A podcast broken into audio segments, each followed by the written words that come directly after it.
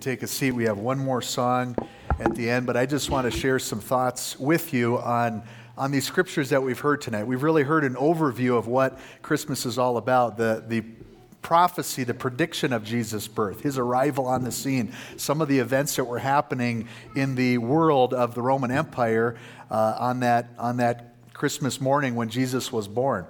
And so, one of the themes that I noticed as we're reading this was how chaotic the family life was for, for young Jesus. You know, this was not your typical um, city of Aurora first time parents that were, you know, doing the gift registry, going over to Target, outfitting the, the whole nursery with all the, the top decorations, the best things. It was more like the hot mess of the Gilboy family with baby number eight on the way where you're like, is there any hand me downs that don't have tears and holes in them?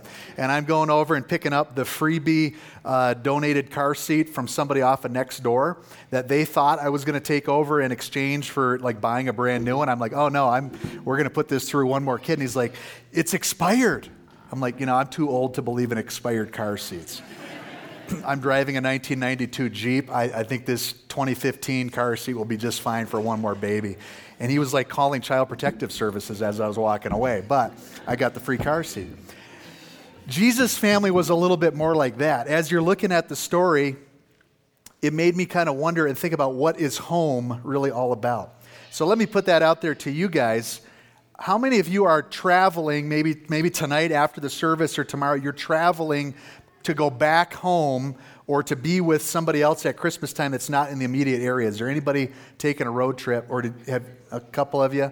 You're traveling yet this week for Christmas? How about, how about how many of you are guests that have traveled to be with us tonight, be with family here? Maybe you've come home or you've traveled to be with extended family for Christmas. Anybody in the room? All right, let's welcome our guests that are here. Well, good to have you guys here with us.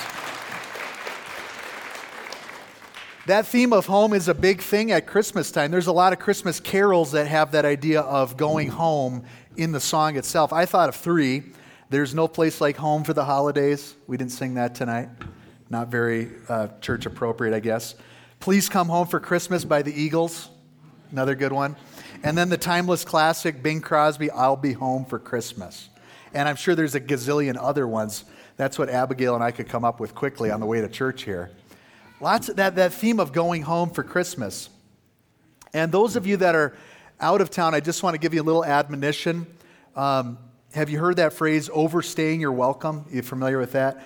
When, when the host home that's received you here, when grandma and grandpa or, or your siblings said, make, you know, feel at home here, they didn't really mean it literally. There will come a time when you need to stop eating their food and go back to wherever you came from, okay? So we love you. But just keep that in mind when, when uh, some of those things are said at Christmas time. But in this text here, especially in Matthew 2, it got me thinking about what it means to be home. For us, we've lived in Colorado now for three years. Uh, we had lived in our home in Minnesota for 21 years, the same house. So most of our kids, that was where uh, they had grown up for all their uh, childhood as far as back as they could go. Lots of Christmases there in that old 1923 uh, wood floor house in, in rural northern Minnesota. And I remember as we as a family huddled on the landing there at, with a totally empty house and the, and the trailer loaded to make the voyage west and we got into a family huddle and there was some choked uh, tears as we prayed together and we thanked god for the good memories of that home and the blessing that it was to us to be a part of, of that place as being our home and prayed a blessing on the next family that was moving in there. And then we got in the, in the vehicles and drove out here and we pulled up to a, a place that was constructed by richmond homes didn't feel a lot like home, but we snapped a picture with the Penske truck in the parking lot and uploaded that to social media with just the word home. With faith that this place here near Southlands would become our home someday. And I'd say three years later, we're getting there. Uh, you know, there's still some quirks and, and, and kinks with it, uh, with any house that you've got, but it's not really the house as much as, as it is the people. And then also the realization that home is a moving target in terms of the people that are there as well. You know, you got a daughter getting married and, and staying in Chicago with her, with her new husband.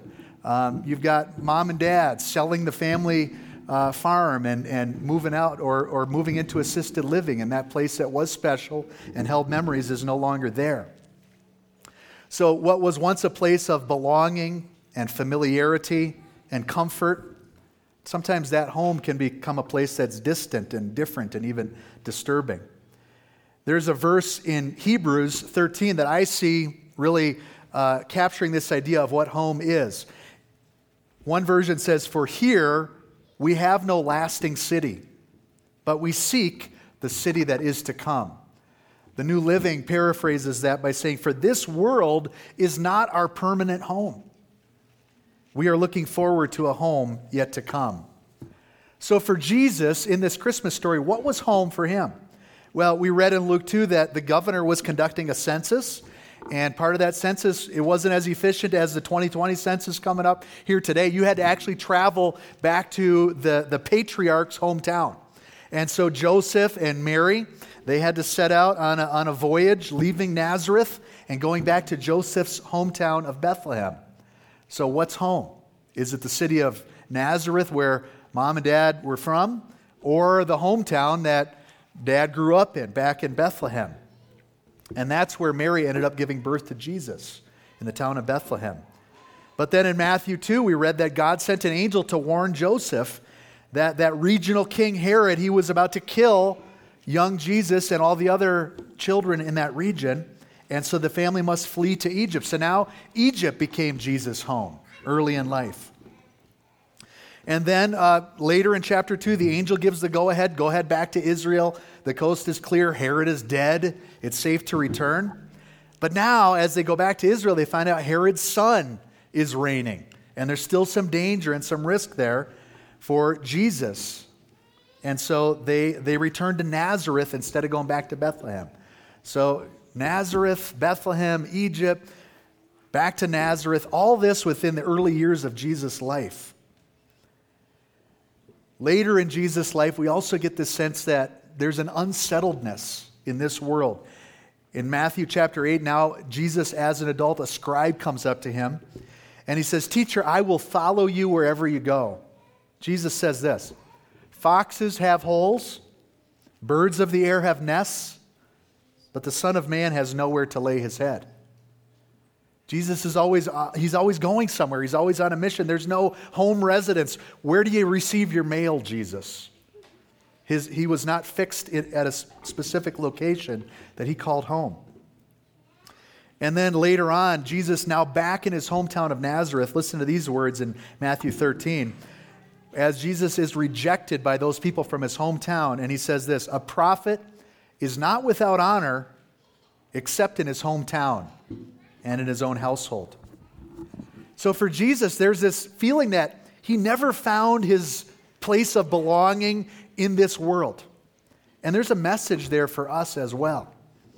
You know, if you've been hoping that that next item, that next residence, that next achievement in life was what would really bring lasting satisfaction, maybe you haven't found it yet, but you're thinking 2020 is the year. I got some big opportunities on the horizon. And this is when I'm going to really find that place of lasting hope and joy. If it's a this worldly thing that you're setting as your goal for home, you're going to be disappointed. This world is a moving target.